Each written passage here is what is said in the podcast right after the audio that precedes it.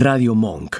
El aire se crea. Muy bien, continuamos en Anticrítica y bueno, hoy vamos a hacer un bloque un poco distinto. Eh, es a veces complicado en estos tiempos donde, bueno, sigue habiendo tantos programas de radio tradicionales, pero después hay tantos podcasts este, a veces en este caso que nosotros estamos haciendo radio, como, como se hizo toda la vida, pero también con un formato distinto, digamos. Este, eh, bueno, ¿cómo, hacer un programa? ¿Qué hacer? ¿Qué no hacer? ¿Qué poner? ¿Qué no poner? Hoy en día, digamos, este, pretender ser innovadores casi imposible porque está casi todo inventado apelar a viejas fórmulas tampoco está tan bueno, porque bueno, ya está por ahí todo muy, muy gastado en esas viejas fórmulas. Este, bueno, los podcasts vinieron a cambiar un poco la historia, pero bueno, convengamos que casi nadie escucha podcast, entonces no sé hasta qué punto lo cambiaron la historia. No, no, cambiaron la historia, pero ya es una década. La gente no se da cuenta que ya vencieron, ya cambió todo.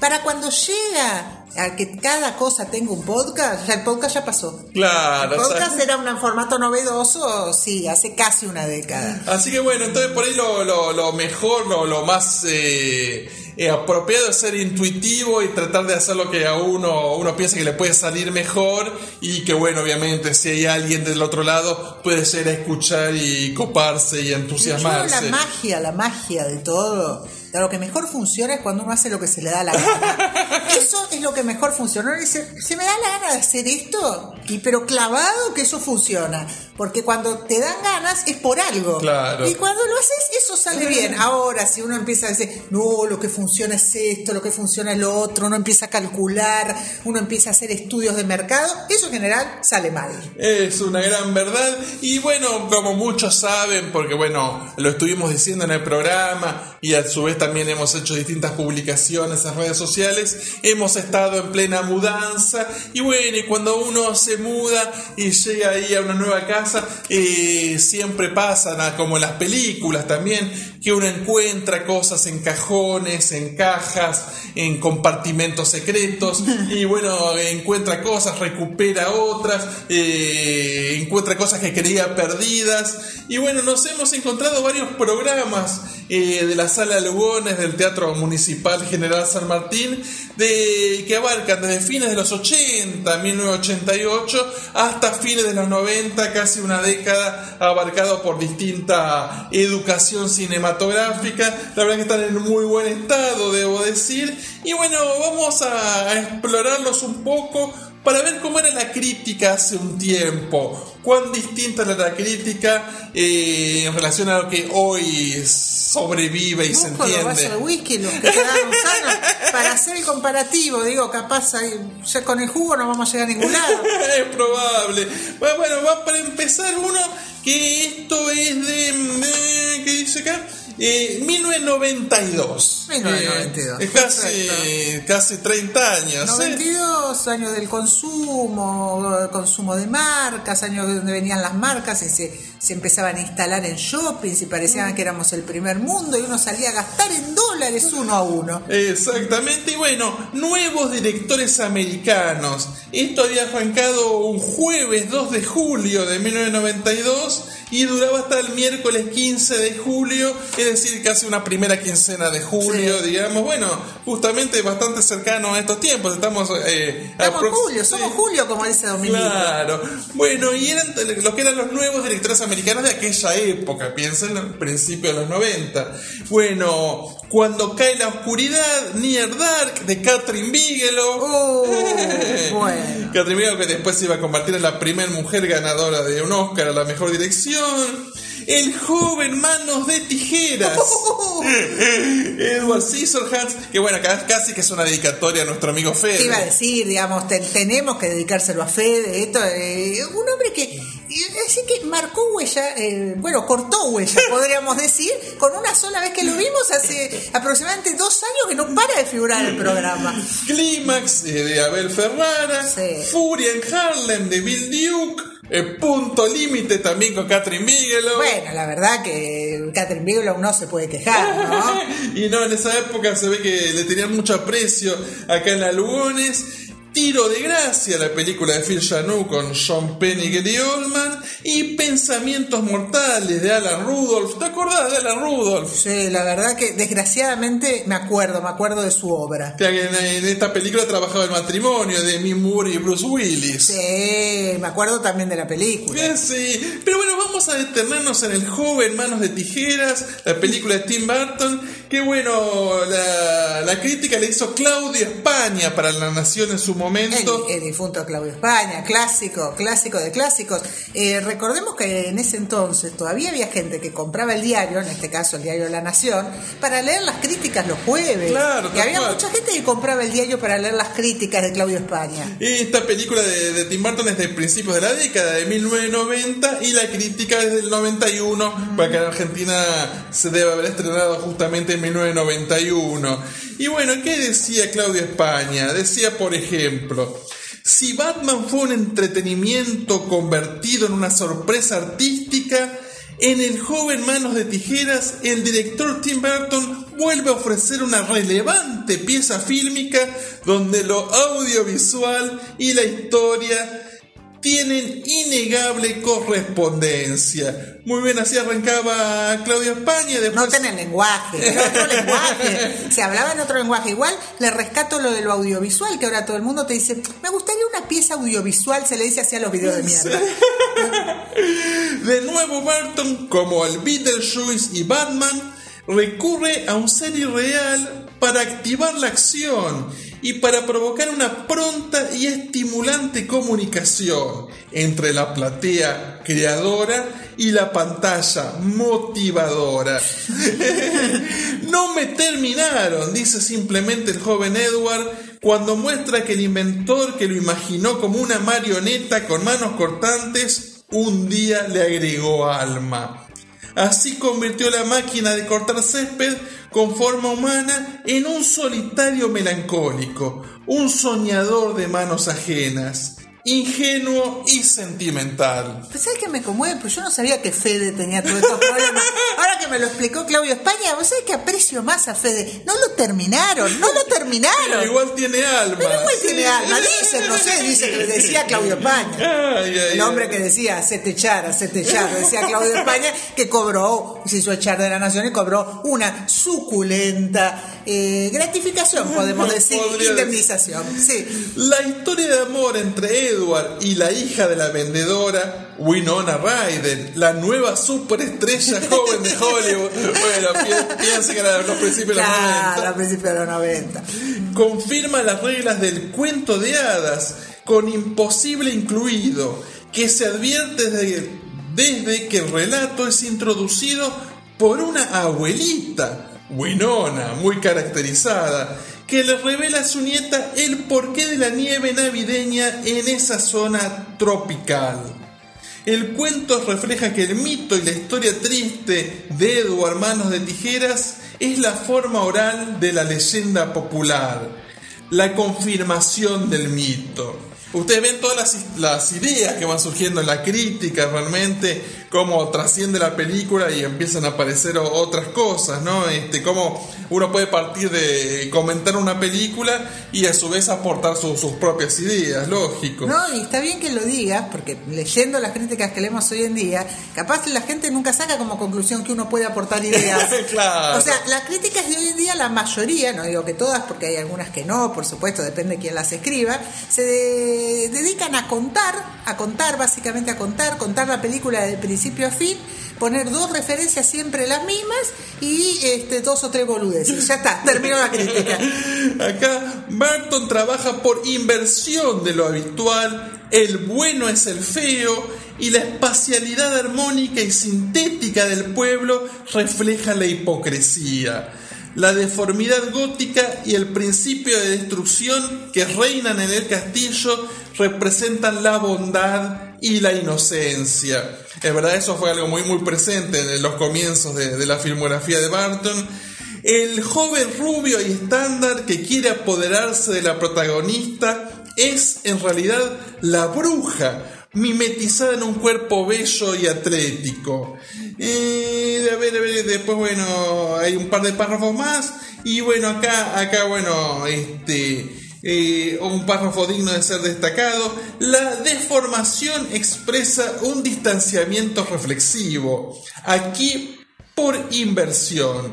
El feo es el bueno, pero en el film no se dice feo, se le dice especial y seguro que Barton se propuso una democrática decisión. Hay que aceptar al distinto, integrarlo y protegerlo aunque tenga una enfermedad incurable, señalan algunos críticos sin dar detalles. y bueno, después ya en el último párrafo, el film tiene la forma del cuento mítico. Sus reglas son sencillas y los resultados formidables. Desde el famoso logotipo de la Fox, que pobre ya no, no existe más la Fox, aquí nevado se indica que manos de tijeras algo tiene que ver con la nieve del pueblo veraniego. Es en verdad una ofrenda de amor. Johnny Depp, bonito bailarín del movimiento sensual, dentro de las reglas de inversión del film, es aquí el magnífico autómata de las tijeras. Una suave y persistente melancolía se adueña del espectador, quizás porque mueve fibras de infancia eterna habitualmente dormidas. Bueno, vamos a decir eh, un par de cosas. Primero, eh, bueno, si uno quisiera publicar una crítica así ahora, eh, dudo, dudo de que algún medio te diera el espacio para publicar una crítica así ahora, ¿no? Este, tenés que poner, ¿por qué verla? Tres, tres cositos, ¿por qué verla? Este, ¿qué, temas te va a traer en reuniones si la ves? Este, ¿Con qué tomarla? ¿Con qué trago se toma esto? Viste, ahora es todo así, es muy complicado. Y, si te gustó esto, mira tal cosa. Si te gustó esto, mira esta cosa. Y así todo, ¿no? estamos eh, algoritmizados, en nuestras cabezas están algoritmizadas y todos pretenden que sea una cosa fácil, pasatista, con dos, tres puntos, que la gente no lee la crítica, que vaya a los dos, tres puntos. Este, y la, la verdad que es un poco triste. Eh, son cosas, hay que decirlas, que se hacen acá, no se hacen tanto afuera. Eh, de hecho, uno afuera eh, ve, bueno, lee muchísimos diarios, este, y no solo publicaciones especializadas, sino diarios, este, donde las críticas siguen siendo bastante parecidas a lo que eran. Claro, tanto en Estados Unidos como en ciertas partes de Europa. Sí, sí, sí, no, no existe esto. Este, todavía no, no, no se siguen poniendo, si viste esto, mira esto otro. Este, una crítica es un análisis. Pero bueno, acá la crítica sí, realmente funcionaba como un análisis y aparte de como un análisis, eh, un poco como una manera de ver el mundo también, y un poco escribir era una manera de ver el mundo. Este, no, no se limitaba a contar y recomendar, contar y recomendar, contar y recomendar, que es lo único a lo que se dedican hoy en la actualidad prácticamente acá la crítica. Eh, contar, recomendar, tuitear boludeces y este, contar, recomendar y tuitear boludeces. Este, bueno, en esa época no había Twitter, claro. Gracias a Dios no había Twitter y, entonces las conversaciones eran más interesantes, no se hablaba solo de cuando vuelve los viajes, qué regalo te mandaron, se hablaba de cine. Hubo una época donde acá en las privadas se hablaba de cine, aunque no se puede creer, uno se juntaba con sus amigos y hablaba de películas. Este, yo en las últimas privadas que fui prepandemia, la gente solo hablaba de deals, de viajes. A mí me ha tocado hacer alguna fila bastante larga en el abasto donde me fui deprimida. Ni siquiera disfruté la película. Porque solo se hablaba de deals, de viajes, de lo que hizo este, de lo que hizo el otro. Porque mirá, porque este con esta prensera, con el otro prensera. O sea, ese es el único tema. Claro, cuando haces deals, claro, hacer negocios. Negocios con las plataformas. Este, es lo único que aspiran es a hacer negocios con las plataformas. Parece que como que se olvidaron qué es lo que los llevó ahí, que es, no sé, eh, sus ganas de ver películas, sus ganas de ver series o, o de ver, porque ahora tenemos los seriófilos encima. Entonces, este, parece que se olvidaron que yo los llevo ahí. O sea, lo, único que piensan es en ponerse ellos en un pasaporte, viajar, deals, deals, deals, cajas, cajas, regalos. Es lo único que les interesa. Esto es como La, pandemia le puso un freno a eso. Gracias a Dios, estamos, eh, digamos, eh, estamos con las mismas miserias humanas, pero sin viajes. Y eso, eh, para la gente como nosotros que se cagan en eso, es, es una alegría prácticamente que no estemos con el tema de los puteríos de los viajes. Pero, pero la verdad es el, es el reflejo de una época donde capaz eh, hacer crítica de cine era otra cosa, donde se cuidaba mucho el lenguaje que, que se utilizaba, a pesar de que obvio el lenguaje es antiguo, las maneras de hablar, algunas cosas, ahora no, o sea, ahora se habla de otra manera, pero estamos hablando de muchos años hacia atrás. Sí, casi 30 años. Pero claro, pero la elaboración del discurso, el pensar qué voy a poner, cómo lo voy a poner, qué relaciones voy a hacer entre temas, cuánto de mí voy a poner en, en la crítica, no solamente voy a analizar, sino voy a poner algo de, de mi cosecha, de mi opinión, porque bueno, también hay que opinar, este, no se trata solo de contar, digamos, la crítica conlleva un lugar eh, incómodo, que es la opinión. Claro. Que es algo que ¿no? nosotros vemos que, con, por ejemplo, con el cine nacional eh, se ha visto seriamente afectado. Acá ya nadie opina nada. Bueno, obvio, que yo, yo igual eso antes también pasaba por ahí en una forma más, más gradual, pero siempre fue más fácil opinar de las películas Sí, extranjeras. no, te cruzas a Tim Burton en la esquina. Claro, en cambio acá siempre hubo compromisos con directores, con actores, con productores. En ese aspecto siempre hubo más cobardía de parte de la crítica eh, y de hecho, bueno, nosotros sabemos eh, de críticos que lo han confesado por su propia boca. Por ejemplo, cuando fue el surgimiento del nuevo cine argentino, ya no a partir de la llegada de Pisa Birrefaso, La Ciénaga, toda esa etapa de fines de los 90 y principios del 2000, cuando, bueno, realmente, bueno, ya de una de determinados grupos de críticos que coincidían en, en la parte generacional con los directores que recién surgían, bueno, de- defendían cualquier cosa con tal de defender el movimiento y ahí ya digamos lo que por ahí era regular se decía que era bueno, lo que era malo se trataba de ensalzar, lo que era bueno se decía que era magnífico, había, lo- como que los críticos pensaban que formaban parte del movimiento, digamos, Claro, también. claro. Era su error. Pero bueno, este, exactamente. Así que sí, con el cine argentino siempre hubo mucho compromiso. Y bueno, ahora vamos a distendernos un poco, vamos a atender a una amiga de la casa. Ahora sí agarramos eh, un programa de la Lugones del 88. Ah, bueno, hace rato, rato de esto. Filmografía, en este caso de Francis Ford Coppola. eh, había una serie de películas de Francis Ford Coppola eh, después de Apocalipsis Now. De hecho, así se llamaba el ciclo. Francis Ford Coppola después del Apocalipsis. Y bueno, las películas que pasaron en enero, esto fue en plenas vacaciones, del lunes 2 de enero eh, al jueves 5 de enero, un ciclo muy muy cortito. Así que bueno, para los que no se iban de vacaciones en el 88, una buena ¿No ocasión. que los veranos en las Lugones eran tremendos? Recuerdo, yo los recuerdo porque eh, yo tenía el vicio en la facultad de hacer eh, alguna materia verano. en verano, exacto. Y este y bueno, y uno eh, en verano muerto de enero acá, ¿qué hacía? Y bueno, habitualmente uno iba a las Lugones. Y bueno, con distintas, diversas suertes, te, te podía tocar un Fassbinder en enero, te podía tocar otra cosa en enero. Y era tremendo, las caripelas que había en enero, ese- esa corriente, viste, semidesierta de enero. No, no, ya, ya esto viene cargado, ya, y ya esto es después del apocalipsis, justamente.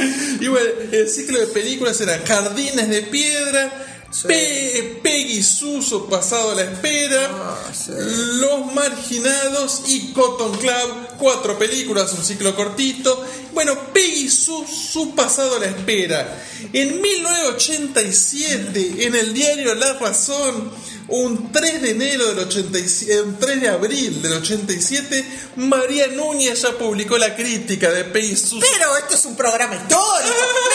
Pongo de pie, me pongo de pie. Así que sí, uno todavía por ahí estaba en la facultad o en la adolescencia o en el secundario. Y bueno, María ya publicaba críticas en La Razón. Pero me pongo de pie, por favor. Está bien, María, sé que empezaste muy joven, sé que, era Cinco casi... años tenía María. María ya tenía cinco años y escribía la razón.